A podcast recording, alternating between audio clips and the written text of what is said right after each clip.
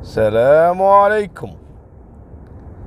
أنا عارف أن إن شاء الله بعد ساعات قليلة راح أدخل في المليون مليون مشترك.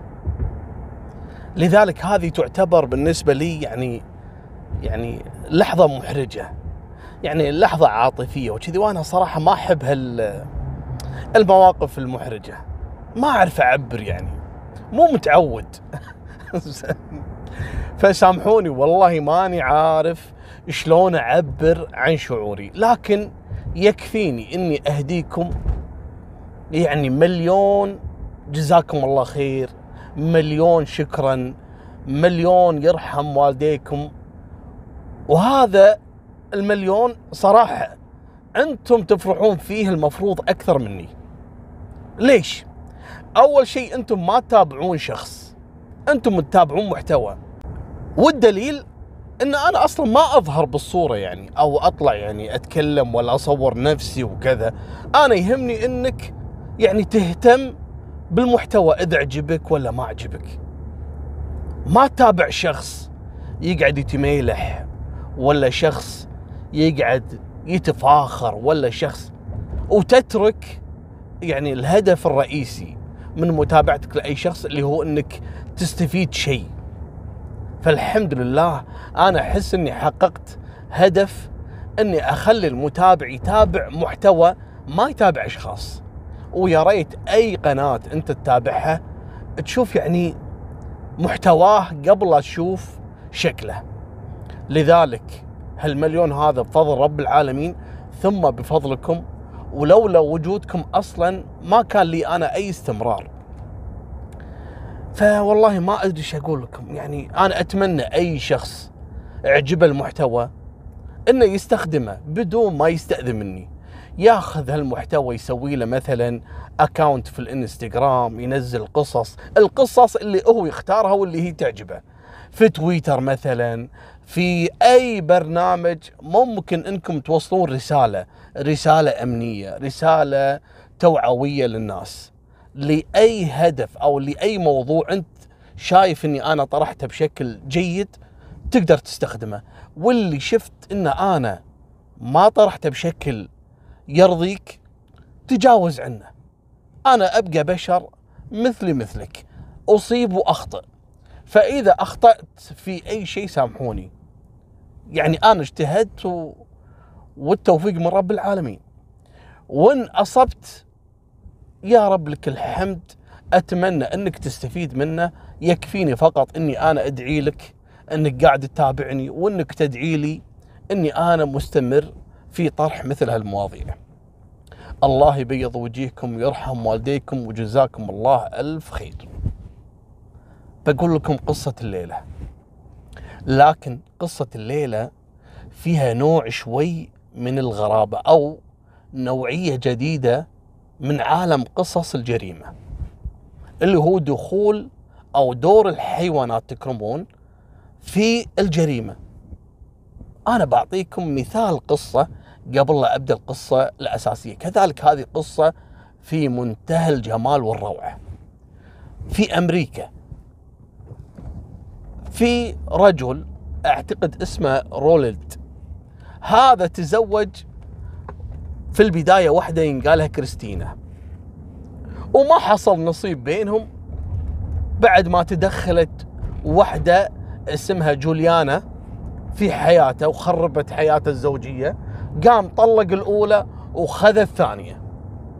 المهم هذا رولد هذا صاحبنا يحب تربية الطيور اللي هي الطيور الناطقة مثل الكاسكو مثل عرفتوها يعني الأمازون وفي الأفريقي في اليالوناب.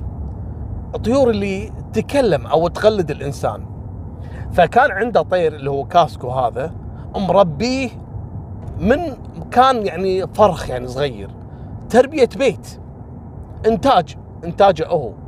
عنده سلالته وكذا. المهم احتفظ بهالطير هذا. وربى هالطير هذا معاه في شقته مع زوجته الجديدة جوليانا. لكن بينه وبين جوليانا دائما تحصل مشاكل. جوليانا نوعيتها عصبية ومبين من خربت زواجها الأولي مبين عليها راعية مشاكل. عصبية و... وأخلاقها شوي سيئة و... المهم يوم من الأيام صارت مشادة كلامية بينها وبين زوجها. كلمة من هذا كلمة من هذه تطور الموضوع. المرة قالت أنا ماني قادرة أتحمل وجودك في حياتي. قال له مستحيل أن أوافق على الانفصال وإنك تطلقين بعد ما طلقت الأولى ودمرت حياتي علشانك. الحين تعال طلقني. أنت شنو؟ مستحيل. قالت له أكيد. قال لها مليون بالمية ما راح أطلقك. وتقول له لحظة شوي. وتدخل إلى غرفة النوم. ولا حبيبنا كان مخبي مسدس عنده في غرفة النوم. وهي عارفة مكانه. والطلقات محشوة فيه وكان مجهزة يعني للحماية. المهم هي تذكرت ان في سلاح عندهم في البيت. ودخلت غرفة النوم وتأخذ المسدس وتجي ركض على زوجها. هي مو عارفة طريقة إطلاق النار. فأول طلقة أطلقتها على زوجها جت في جنبه. يعني حاشته يعني إشطاف إحنا نسميها أو يعني على جنب يعني إصابة ما هي قاتلة. الرجل بدأ يصرخ مصدوم إنه معقولة؟ يعني ترتكبين جريمة فيني علشان كنا نتناقش؟ ترى الحياة أخذ وعطى طبعا هذا باللغة الإنجليزية يعني بينهم. لحظة لحظة لحظة لحظة. وتعطيه الطلقة الثانية وتجي بكتفه. ما مات. ويصرخ الله يخليك خلاص. لحظة شوي لحظة لحظة. والطلقة الثالثة والرابعة والخامسة كانت مقتل بالرأس. ويطيح الرجل على الأرض. يوم هدت شوي واستوعبت إنها ارتكبت جريمة. قررت إنها تنهي حياتها. قالت أنا خلاص ما دام ذبحته بعد يعني قتلته وأنا راح أروح السجن وممكن يتم إعدامي خلاص خليني أرتاح من هالحياة. طبعا هذا في رايها هي. قامت ووجهت المسدس على صدرها وأطلقت النار. طبعا هي ما تعرف يعني ما هي متمرسة في استخدام السلاح. المهم من خوفها أنها تقتل نفسها وكذا جت الطلقة في أعلى الكتف في الصدر لكن في أعلى الكتف. وطاحت في الأرض. الجيران يسمعون إطلاق نار. وبلغوا العمليات. احضروا الشرطة يطقون الباب. وهي صاحية تزعف. لين وصلت الباب وفتحت الباب. شو السالفة وكذا؟ شالوها إلى المستشفى ولا الزوج ميت. شالوه الطب الشرعي علشان يحللون الجثة ويشرحونه ويعرفون سبب الوفاة. الزوجة لما راحت المستشفى وحضر لها المحقق اللي متوكل في القضية سألها قال شو اللي حصل؟ شنو صاير؟ قالت له والله مجرم دخل علينا. وأنا رحت خذيت السلاح من غرفة زوجي علشان يعني أخوف المجرم سيطر علي وخذ مني السلاح وأطلق النار علي وأنا طحت فاعتقد إني أنا مت. لكن لقى زوجي موجود في الصالة سمع الصوت فقام وفرغ الرصاصات في جسد زوجي. طبعا بصماتها موجودة على المسدس السلاح لكن كلامها كذلك يعني أقرب للحقيقة. يعني هي متعرضة كذلك لإطلاق نار. مستحيل واحدة يعني تحاول تقتل نفسها وتصيب الكتف ولا تصيب نفسها يعني علشان بس آه، رجال الأمن يصدقون روايتها. فصدقوها. قعدوا يبحثون عن المجرم وكذا وراحت القضية. الزوج توفى. المهم صار عزة بعد ما طلعت زوجته هذه من المستشفى صار عزة وضبط الفيلم معاها. ولا حسوا أنها المجرمة القاتلة. المهم في فترة العزاء أحضرت منه طليقة زوجها اللي هي كريستينا. فتعزي زوجة طليقها يعني بوفاته وتتذكر أيامه والله يرحمه ومن الحكي. وتخلى عني ويعني ما يخالف. الحين الرجل توفى ما تجوز عليه إلا الرحمة. يعني بلغتهم يعني. مع إن هذا كلامنا بس ما أدري يقولون كذي ولا لا. المهم فتقول يعني الله يرحمه وكذا لكن يا جوليانا أنا عندي طلب. أتمنى إنك ما ترديني. قالت لا شنو؟ قالت يعني زوجي هذا أو طليقي قبل لا يتزوجك كنا أنا وياه يعني نربي طيور فكنا مربين كاسكو اللي هو الطير الناطق هذا. أه وكان يعني أنا وياه نحب نفس الطير. وهذا له ذكريات جميلة بيني وبينه. ولما طلقني أنا صراحة ما قدرت أحرمه منه لأن هو يحبه أكثر مني. فأتمنى إنك تعطيني إياه. أه، يعني علشان يعني يكون يعني من بقايا ذكرى طليقي. الله يرحمه. قالت لا ما عندي مشكلة. أخذيه. بالعكس بعد تفكيني منه ومن إزعاجه. قالت لا يعطيك العافية. خذت الكاسكو وربته عندها في الشقة طبعا ملف القضية لم يغلق بعد ما عرفوا من القاتل والظاهر إن هذه يعني كانت مرتبة مسرح الجريمة مبينه إن مسروقات في يعني خبت بعض الأموال أو الممتلكات علشان تبين عند رجال الأمن إن فعلا في شخص دخل بقصد السرقة وارتكب الجريمة ومن هالكلام. المهم الحين الكاسكو عايش عند منو؟ كريستينا الطليقة الأولى. فهذه تعرف يعني تعرف لتربية الطيور هذه. الطير اللي عند كريستينا إيش كان يقول؟ يقول don't shoot don't shoot don't shoot بصوت القتيل لا وكلمة غريبة. لا تطلق النار يعني لا تطلق النار. هالطير سامعها من منو؟ والطير أصلا كان الشاهد الوحيد في مسرح الجريمة. لما اقتلت هذه اللي هي جولي جوليانا لما اقتلت زوجها. أجل من وين سمع الطير هذا؟ هالكلمة. فعرفت الطليقة إن هذا الطير كان يقلد الزوج ويقول الزوج حق زوجته مثلا لا تطلقي النار لا تطلقي. يعني كان يقول لها لا تطلقي. راحت على طول هذه الطليقة وبلغت رجال الأمن في الموضوع. طبعا رجال الأمن كانوا يدورون على أي مشتبه. بعدين انتبهوا قالوا فعلا يعني ترى في شيء غريب. ليش المجرم لما قرر إنه يدخل البيت ويرتكب جريمة سرقة مثلا وكان متوقع إن أحد يشوفه ولا يكتشف وجوده ليش ما كان مجهز نفسه يعني؟ جايب معاه سلاحه.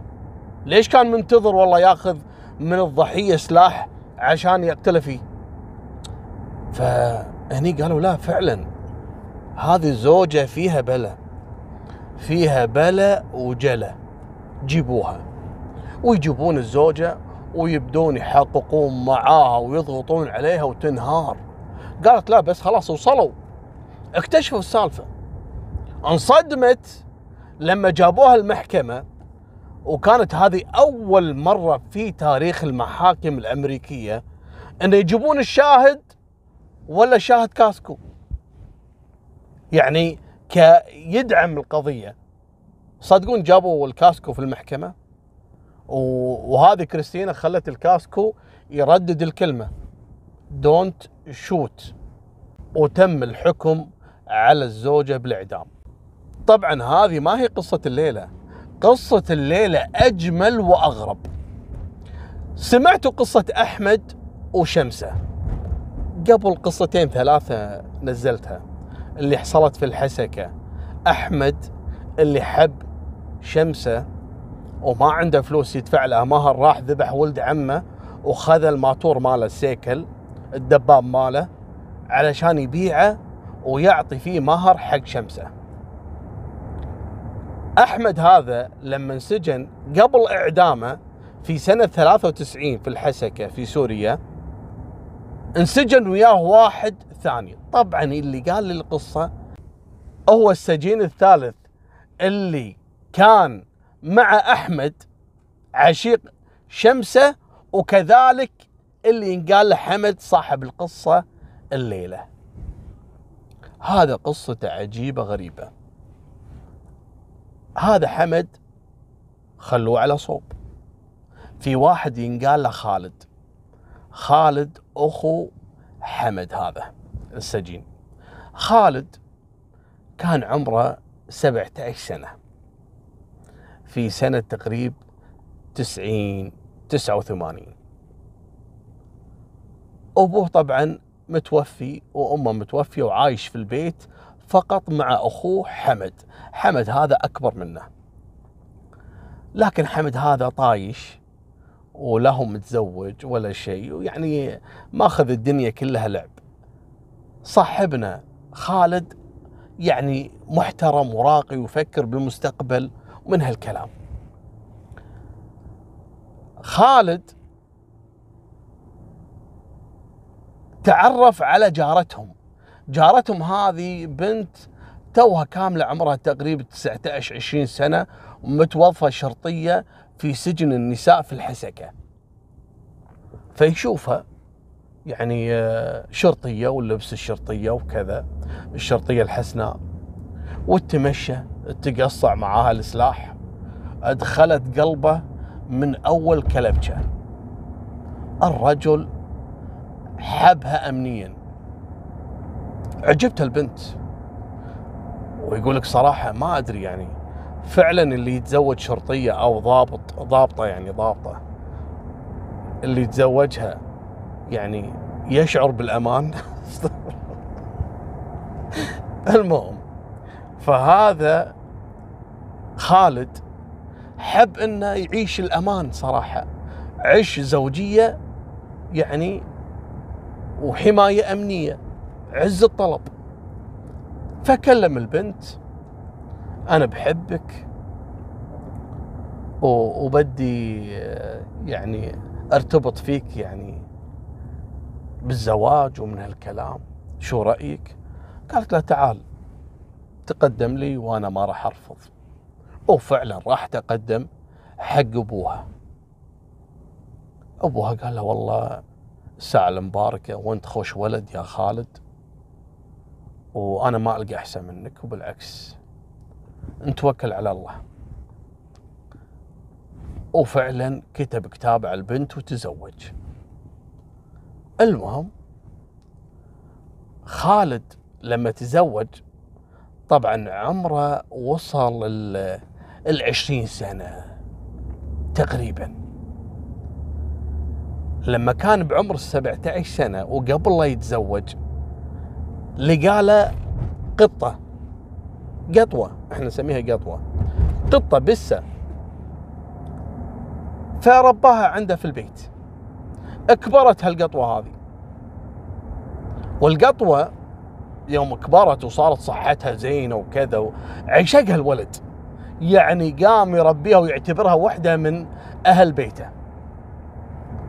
ولا والقطوة هذه لأنها عايشة في بيت خالد وتطلع برا البيت وتدش عادي وتعرفون بيوتهم ما كانت يعني مسكرة مرة واحدة. القطة تقدر تطلع من أي جهة يعني. آه مثلا تسلق الحيط مثلا من تحت الباب تروح تاكل تلعب وكذا وترجع مرة ثانية البيت. لكنها ما تعدى البيت. قاعدة فيه وتعرف أهل البيت وتنبسط لما تشوف خالد جاي من الدوام. خالد في الفترة هذه اطلبوه للجيش. وهالفترة هذه قبل يروح الجيش كلم زوجته الشرطية. قال لها شوفي أنا أدري من دخلت البيت وانت كارهه هالقطوة هذه. لكن أرجوك حافظي عليها. أنا أحبها وأنبسط لما أشوفها. وح يعني أعتبرها مثل مثل عيالي. صحيح إن أنا ما الله رزقني إلى الآن لكن هذه يعني أحس قطعة مني. تقول لي أبو طلال يعني شو القصة اللي فيها قطوة؟ أنت لا تستعجل قل لا إله إلا الله. راح تسمع شيء العجاب. قال له حافظي على القطوة هذه الله يخليك.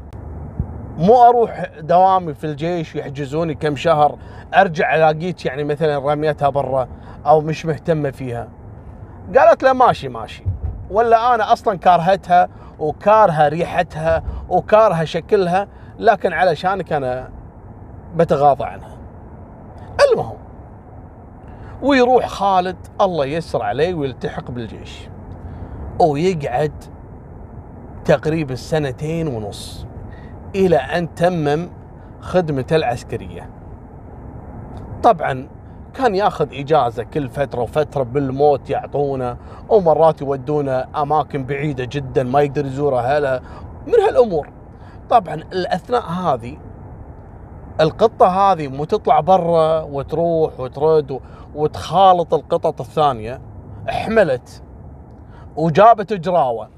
في أحد زيارات خالد انصدم منها جابت له أربعة خمسة جراوة ثانيين.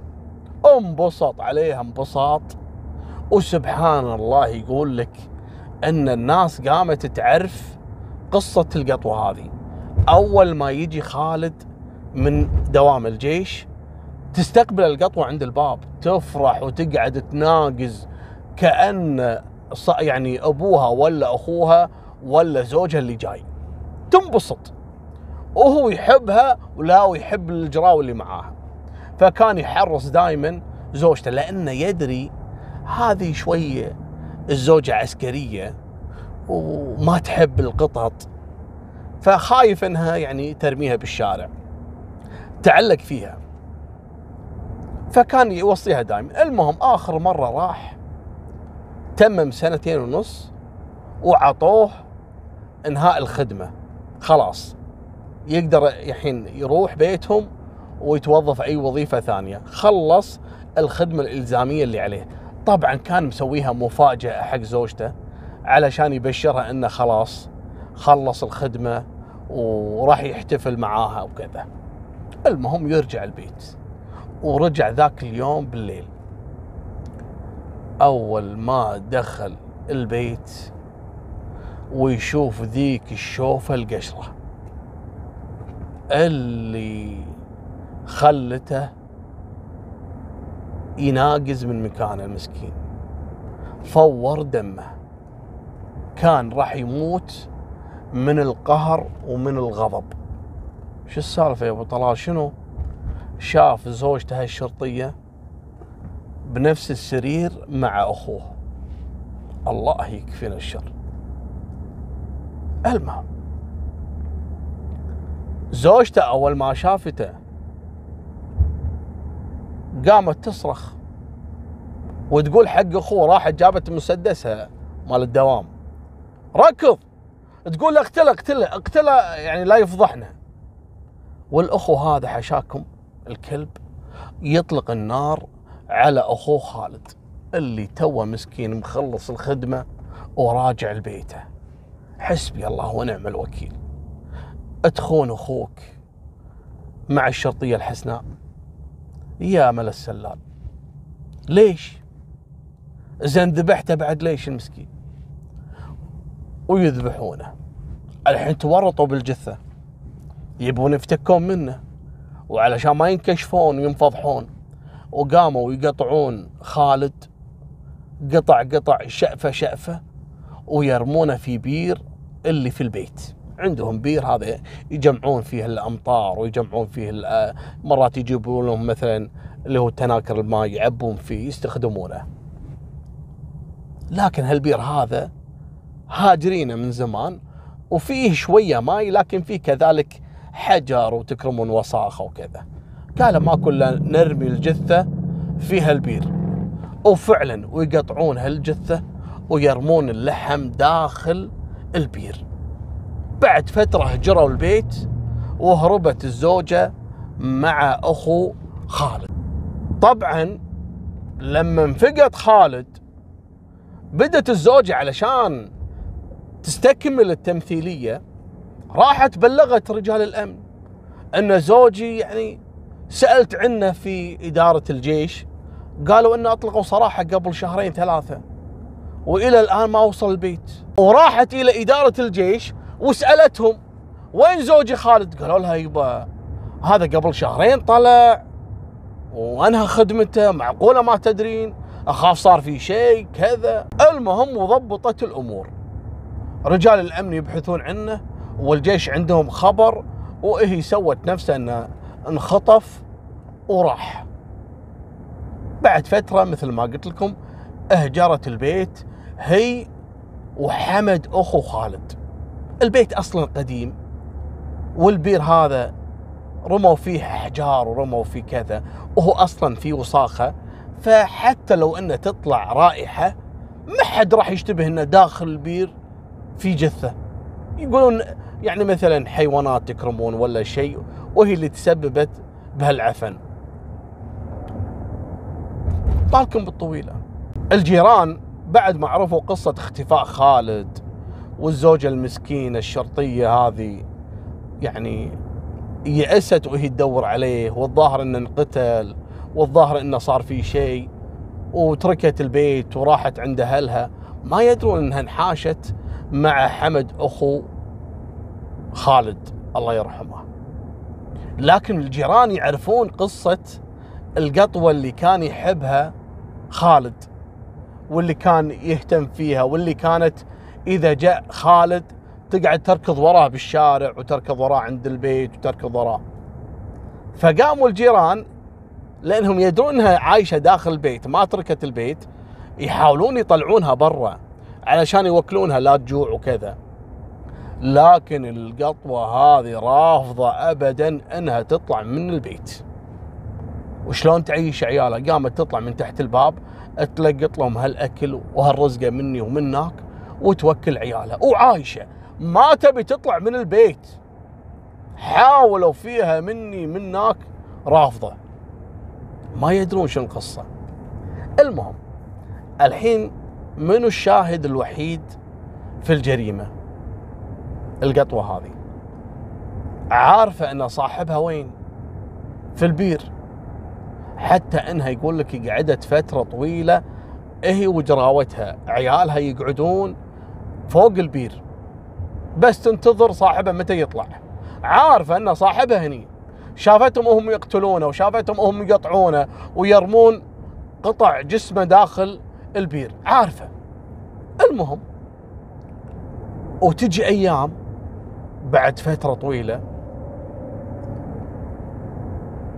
أهل الفريج قاموا يكتشفون وجود قطع لحم عند باب بيتهم. تنبعث من قطع اللحم هذه رائحة كريهة جدا. اكتشفوا أن هذه القطوة قطوة خالد. كل يوم واقفة عند باب أحد الجيران. وفي فمها قطعة لحم والريحة تصرع وكانوا مستغربين منها إنها بس تشوف أحد الجيران ترمي هالقطعة وتهرب. وين تروح؟ إلى بيت خالد تدخل من تحت الباب وتخبى والرائحه قامت تصرع الجيران. كل يوم يلقون قطعة هني قطعة عند الجار الثاني قطعة عند الجار الثالث. قاموا الجيران يسولفون بينهم بين بعض. منهم وحدة من الجارات انتبهت على القطوة وتعرف القصة. فقالت هذه القطوة من وين تجيب اللحم المعفن هذا؟ فسألت زوجها. قالت له أنت سامع بسالفة القطوة هذه؟ قال إي والله ذاك اليوم كنت قاعد عند أحد الجيران ديوانيه ويسولف نفس الموضوع. يقول في قطوة كل يوم ترمي عند الباب قطعة لحم والرائحه تصرع شنو قصتها؟ قالت هذه أنا راقبها. هذه تطلع من بيت خالد المفقود اللي قالوا بعدين إنه توفى. ما عرفوا شنو قصته. تطلع من بيته وماسكة في حلجها قطعة اللحم وترميه عند الباب. ما تشوف باب أحد الجيران إلا ترمي عندهم. قال لها متأكدة؟ قالت أنا شايفتها. وحتى آخر مرة أنا طردتها يعني وشفتها لين دخلت من تحت الباب بيت خالد. المهم قال أجل في شيء داخل. هاللحم هذا شنو قصته؟ ويبلغون رجال الأمن. طبعا رجال الأمن ما يقدرون يكسرون الباب ويدخلون مني والطريق يعني. شنو القصة؟ قالوا والله هذه القصة كذا كذا كذا. قالوا اعطونا عينة. وين؟ هم شو يسوون الجيران كل ما شافوا قطعة لحم خذوها ورموها في الحاويات القمام يعني. قالوا ما في مشكلة أول ما تجيب القطوة هالقطعة بلغونا. وفعلا ويتصلون على رجال الأمن ترى هذه القطة موجودة واقفة عند الباب. ويجون رجال الأمن. ولا فعلا قطعة لحم وهذا عنده خبرة أمنية. قام بلغ إدارة الطب الشرعي والأدلة الجنائية يوم جو ويفحصون القطعة هذه ولا هذا لحم بشري. سألوا الجيران وين القطوة هذه اللي تجيب القطع اللحم؟ قالوا هذه ودائما تدخل من تحت الباب هذا وهذه ترى كان مربيها واحد واختفى وقصته كذا كذا وزوجته المسكينة راحت واختفت وأخوه كذلك ترك البيت. ويدخلون البيت رجال الأمن ويبحثون ولا هذه القطوة واقفة فوق البير. هي وعيالها قاعدين. أول ما شافت رجال الأمن وتقوم تدخل داخل البير قصدها شنو؟ إن اللحم أنا أجيبه من هالمكان. هي مسكينة قعدت فترة طويلة تحاول تفهم الناس إن صاحبي موجود داخل البير. قامت مسكينة كل فترة وفترة تاخذ تنهش قطعة من جسمه من اللحم وترميه عند باب الجيران. إن شاء الله حد يفهم. المهم يقومون ويدخلون البير. رجال الطب الشرعي ولا هذه جثة الرجال موجود وتعرفوا عليه وعرفوا إن هذا خالد اللي طلع من العسكرية وخلص مهمته.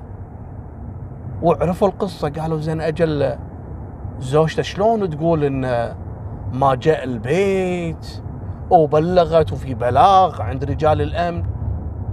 قالوا الجيران يبا هذه زوجته أصلا شرطية وكان في سجن النساء في الحسكة. المهم راحوا ألقوا القبض عليها. على طول اعترفت. قالت بس دام إنهم جوني وكشفوا الموضوع ولقوا الجثة في البير واعترفت بالموضوع بالكامل.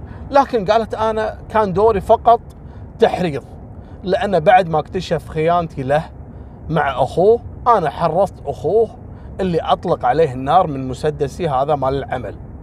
ألقوا القبض على أخوه حمد ولا المصيبة والكارثة الأكبر. لما جو يلقون القبض على حمد اعترف لهم اعتراف ثاني. ولا حمد متزوج الشرطية بعد مرور ستة أشهر سبع أشهر من السالفة هذه. يعني شوف قمة الحقارة من هالأخو هذا شيء لا يوصف. مالكم بالطويلة تم الحكم على حمد بالإعدام وتم تنفيذ حكم الإعدام فيه.